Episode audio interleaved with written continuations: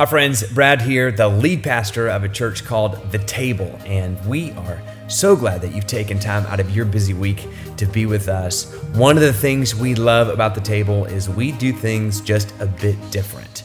Meaning, over the course of this message that you're about to hear, you're going to hear questions that we pose to our people in real time. And we're going to give you some time to wrestle with those questions as well. And so we hope this message moves you forward in your faith. If you're interested in learning more about the table or you want to contribute to our mission, head on over to thetablejoliet.org.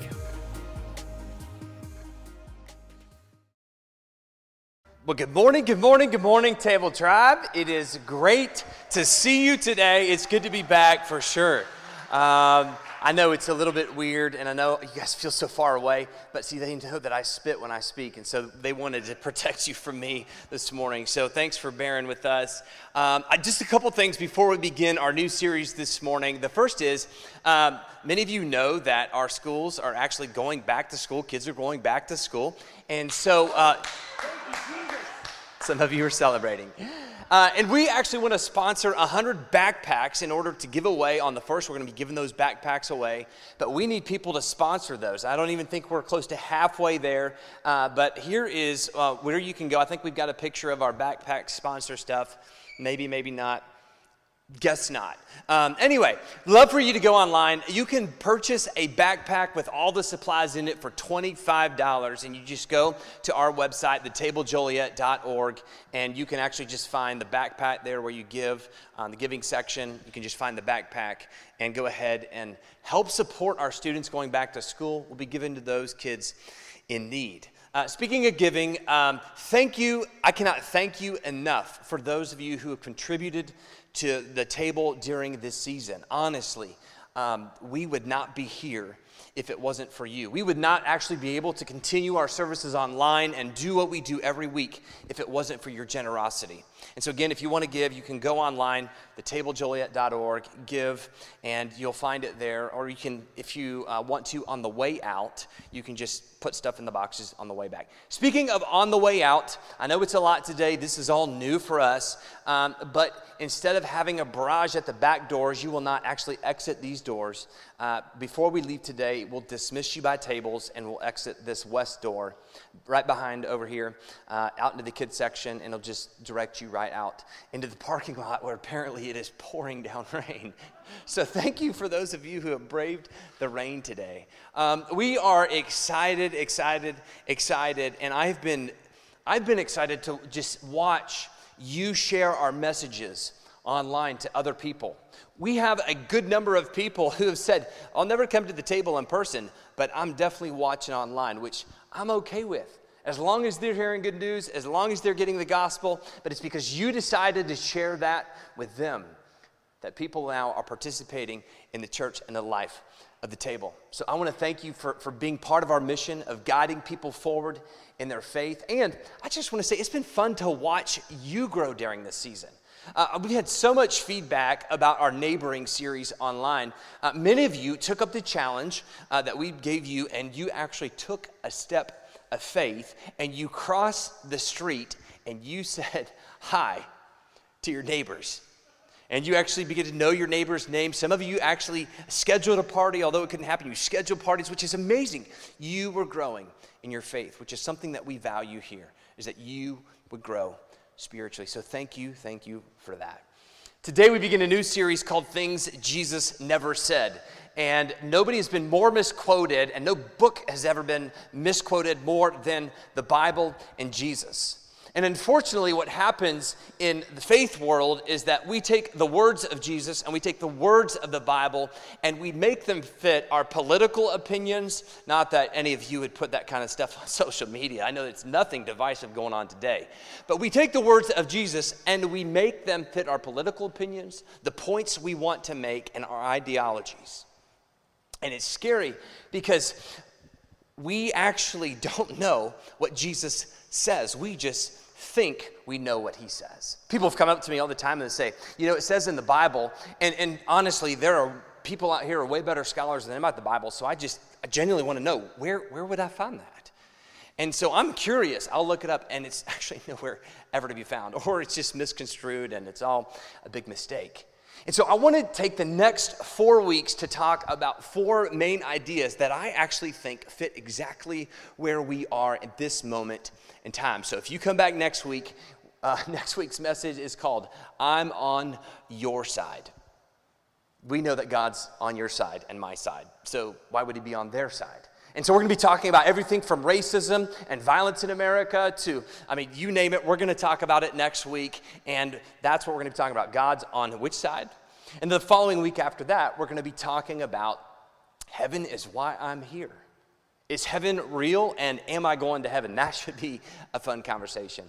And then in the third, or excuse me, the final week, we're going to be talking about this. It's called You Get What You Deserve. And I know this is kind of sad, but the table has had a connection with a, a, number of people who have lost family members to suicide over the COVID season. And that's kind of a, a sad, I mean, it's a very sad thing. But nobody ever, I've never in my life ever heard anybody, any pastor or anybody, give a message about suicide. Ever heard somebody give a message on this? Anyone? Nobody's ever talked about suicide, and I think it's something that we need to talk about because people are asking the question what happened to my loved one? Where's my friend? Are they with God?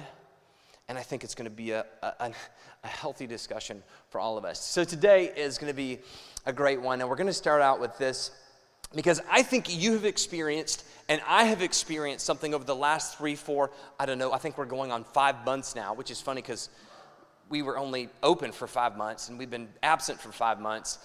Um, but all of us have experienced some kind of doubt. And I'm just going to say it if you can't be honest about the fact that you've had doubt over the last five months, you are in denial. I would be in denial. And a lot of times, I think we stay in denial because we're afraid to express our doubts. And so today, I've entitled this message, Doubting is Dangerous. That's right, doubting is dangerous. And before we begin our time, I want to do what we always do, and I want to have a discussion. You can talk during the talk. Uh, we love to do this. You can text somebody, you can take notes, you can talk with family members around the table. But what has been your biggest doubt over the last five months? During this time of COVID, what has been your biggest doubt? Maybe it's about whether you would have a job the next day. Maybe it's about where you're going to get your next. I don't know. What was your biggest doubt? Talk about it, and then we're going to dive into this morning's message.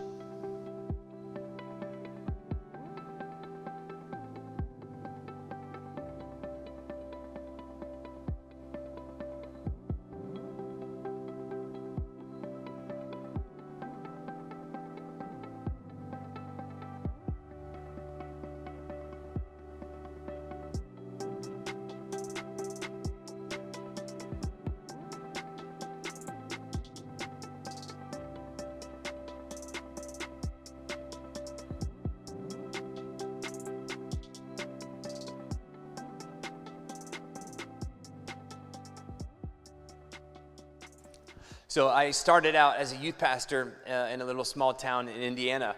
And it was great because when I was meeting our students, I met this young lady named Sarah, who was, by the way, just way mature for her age. She was thinking about life and God and things that no other teenager was thinking about. And when we met her, other than saying hi to us, she introduced herself by saying, Hi, I'm Sarah, and I'm an atheist. So I, am thinking to myself, Well, why are you here? And I think looking back, I think she was agnostic, an agnostic, meaning, you know, hey, maybe there is a God. There's just no uh, way of knowing that there is a God. I think that's where she was in that time. But she just said, hey, I'm Sarah the atheist. And it was, it was great because we started having a discussion as a youth group about creation, why the world was created, creation theology. We were having this huge discussion. And I remember her engaging in this conversation. In fact, a lot of it happened with just Janelle and, and me, and we we were always there talking with her, and she began to express doubts and questions about some of the things that we believe as Christians and things that we find in the Bible. And I thought these are really good questions.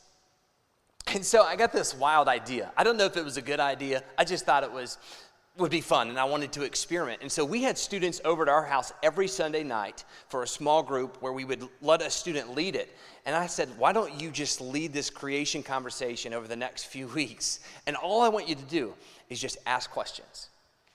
And so I had no clue how this was going to go. But the kids show up and we're talking about creation and what the Bible says. And she starts throwing out questions.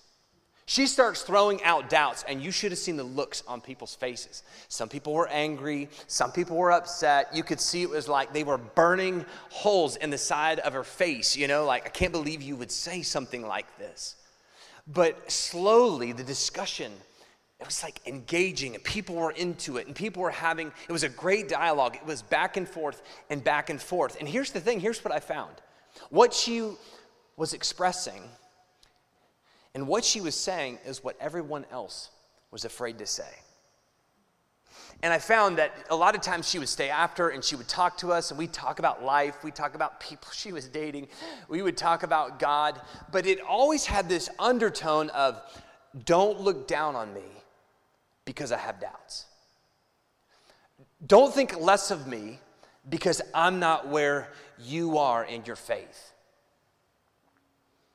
And there was this notion constantly of, I can't follow Jesus and I can't have faith because I have doubts.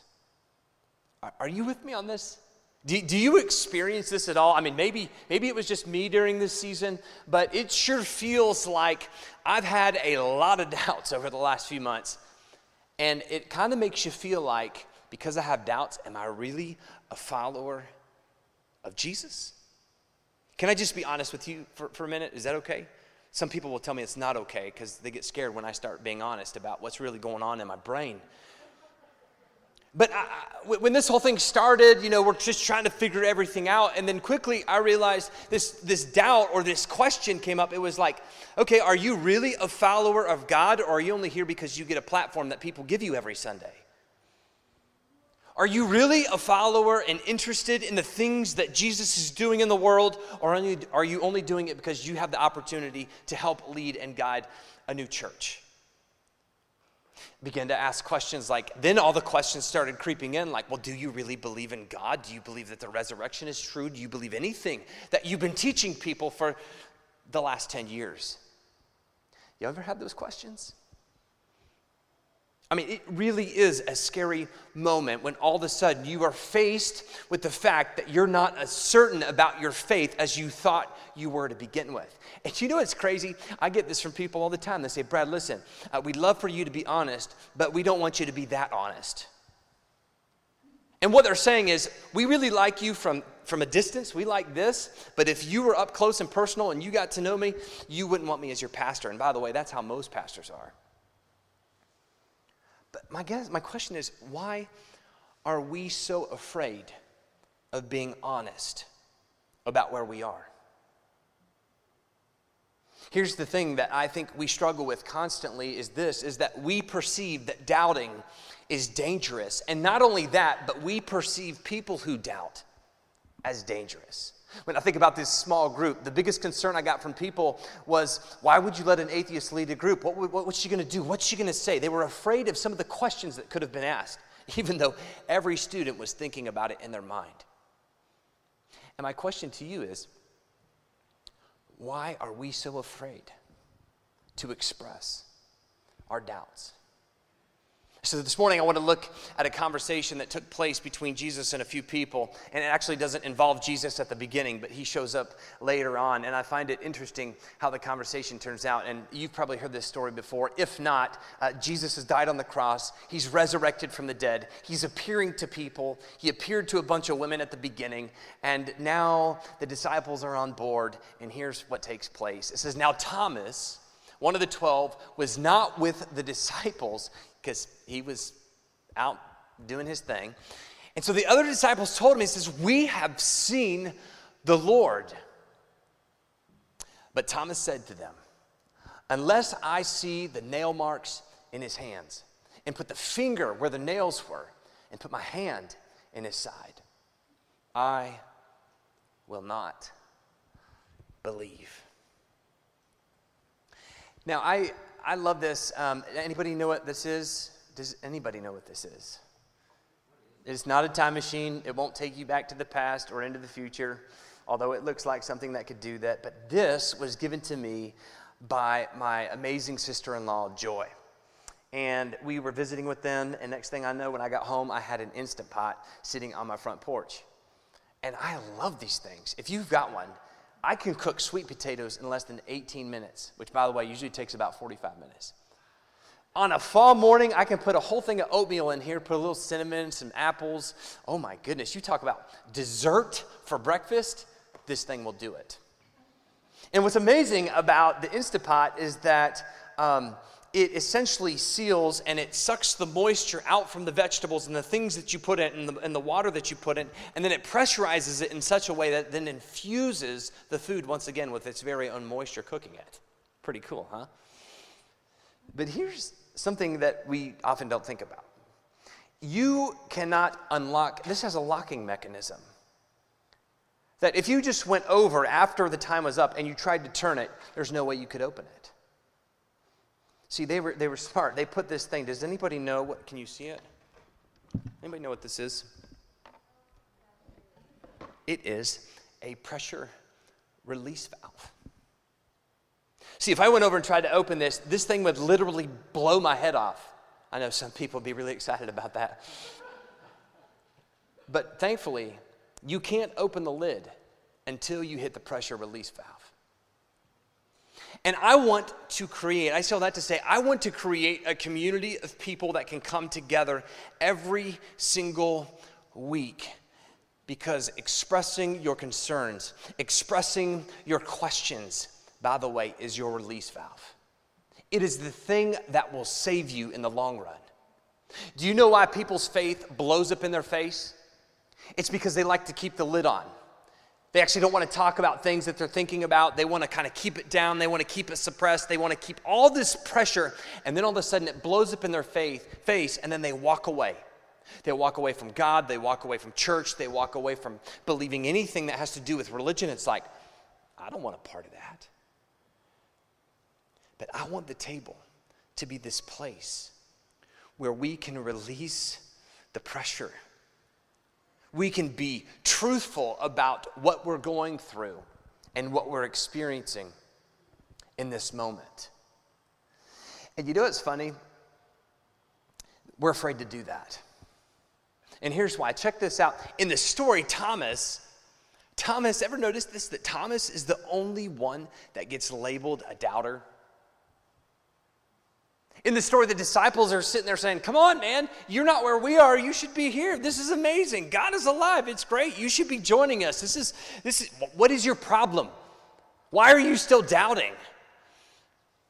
And they look like they have it all together. You know what's funny? It wasn't but a few days earlier that we find in Luke when the women go to the tomb and they come back and they tell the 11, they say, Hey, we found Jesus. He's alive. And you know what they say? Here's what the disciples said.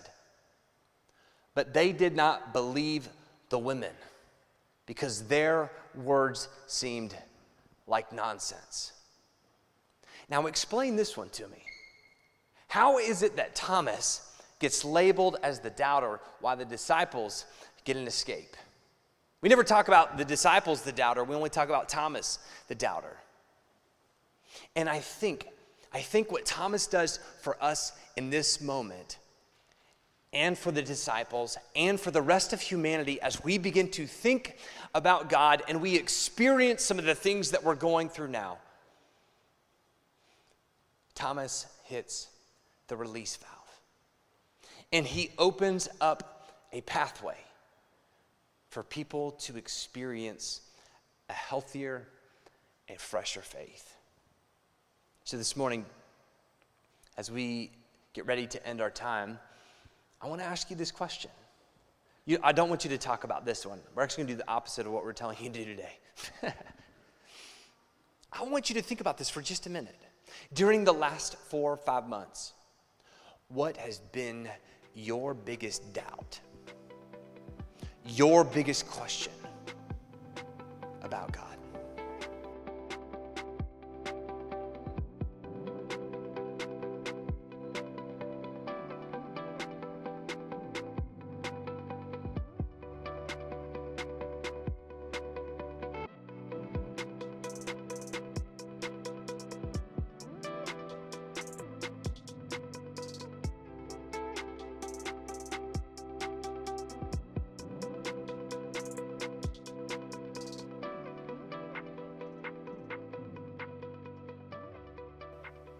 What, what's crazy is I often hear people who are in the church say, Jesus says, stop doubting and believing, which, by the way, is true. But we completely ignore everything that he said before that. Check this out. This is how the conversation ends up. It goes like this.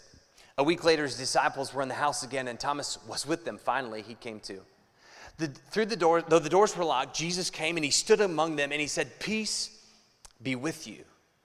Then he said to Thomas, Put your finger right here. See my hands? Reach out and put your hands into my side. It's only then that he says, Now stop doubting and believe.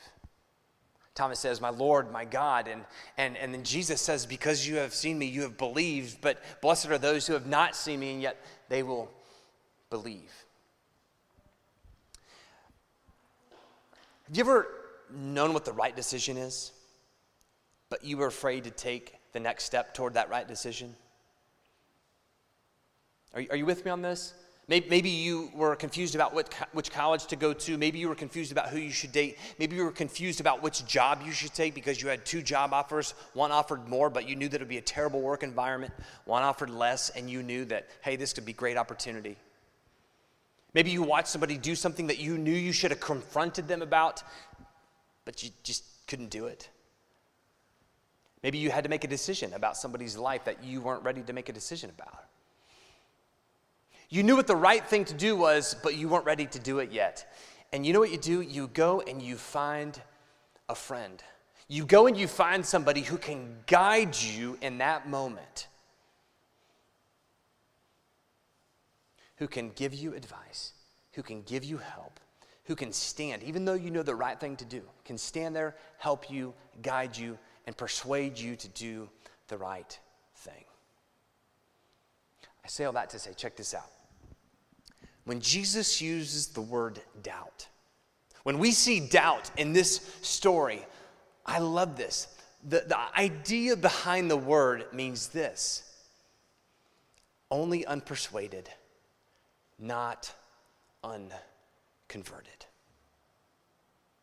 Are you with me? So often, when we have doubts, we think that if we have doubts, we are now unconverted, that we are no longer a follower of Jesus. All it means is that you are unpersuaded. I want you to know that Jesus doesn't look down on Thomas in this moment. He doesn't think less of him in this moment. What he does is he does exactly what your friend does in the moment. Thomas knows the right direction, he knows where he's supposed to go, he knows what he's supposed to do. He just needs a little help getting there. And notice that Jesus doesn't get in his face and tell him everything wrong with what he's doing. He doesn't rebuke Thomas, he repeats his doubt. and he says, Hey, your doubts are this, check this out. He doesn't rebuke him, he repeats his doubt. And I want you to know that Jesus stands in the middle of all of your questions and all of your doubts. And it's not that you're no longer a follower, it's just that you may be a little bit unpersuaded. And Jesus is the guy that will help you in this moment. I want you to know, He stands there and says, I know you have questions about the future. I know that you have doubts about whether the Bible is true, how the world was created. I know that you have doubts that if I can hear you or if I'm paying attention to anything that's going on in the world, I know the doubts that you have. And Jesus stands in every single one of those first. And he meets you there, and he empowers you there. And it's only then does he tell Thomas and he tells us it's time to move on. It's time to move forward with your life, but only when he's met you in the doubts. So here's what I want you to know today. Here's the big thing I want you to know. Uh, at the table, we don't believe that doubting is dangerous. We do not believe that people who come here and, can, and, and are, are, are afraid to express what's going on in their life is the way that we want to do things.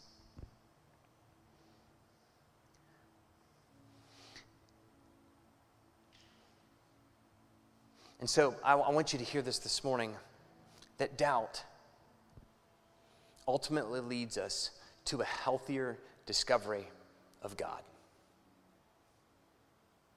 You ever heard that before? We're giving you permission during this time to have questions. Doubt will ultimately lead you to a healthier discovery of God. One of my good friends says this. It says, and when you fight, and when people fight their way through the doubts and the conviction that Jesus is Lord, he says, they have attained a certainty that those, check this out, who unthinkingly accept things can never reach. Simply put, I say this all the time whoever asks the most questions makes the greatest Christians. You remember my good friend Sarah, the atheist, who led us in a conversation about creation? A few years ago, I got the opportunity to go back to that church, and I got the opportunity to stand in front of her and her fiance, and I had the chance to marry them. And what's crazy is her fiance was the youth pastor of the church that followed me when I left. And so here's this young lady who said to me, I don't believe in God. And now she's marrying, heaven forbid, a youth pastor. And I think about the way they're still there. They're continuing to invest in the lives of young people and teenagers, and they're making a difference. And she's part of that. But I wonder what if we actually never gave her a space to ask questions? What if we never gave her room to express doubts about what she's feeling and thinking about God? What if we told her, sorry, you're not where we are. One day you'll get there. I wonder if she would be guiding people into a relationship with Jesus. But because of her doubts, I think she has a healthy discovery of who God is in her life. So this morning, I just want to invite you to, to, to think about with me for just a minute that God is okay with you doubting. And if you feel like you no longer have faith because you've had all these questions, I want you to know that you're still a follower. God still knows you, He sees you, He believes in you, and He wants you to talk about those things. This morning, if you've if you felt like, hey, God's not part of my life, He's nowhere to be found, I don't think He's around let me just invite you this moment and this time to give your life back to God. Because He's not asking you to be perfect, He's just asking that you work through it. And that is what Jesus really said.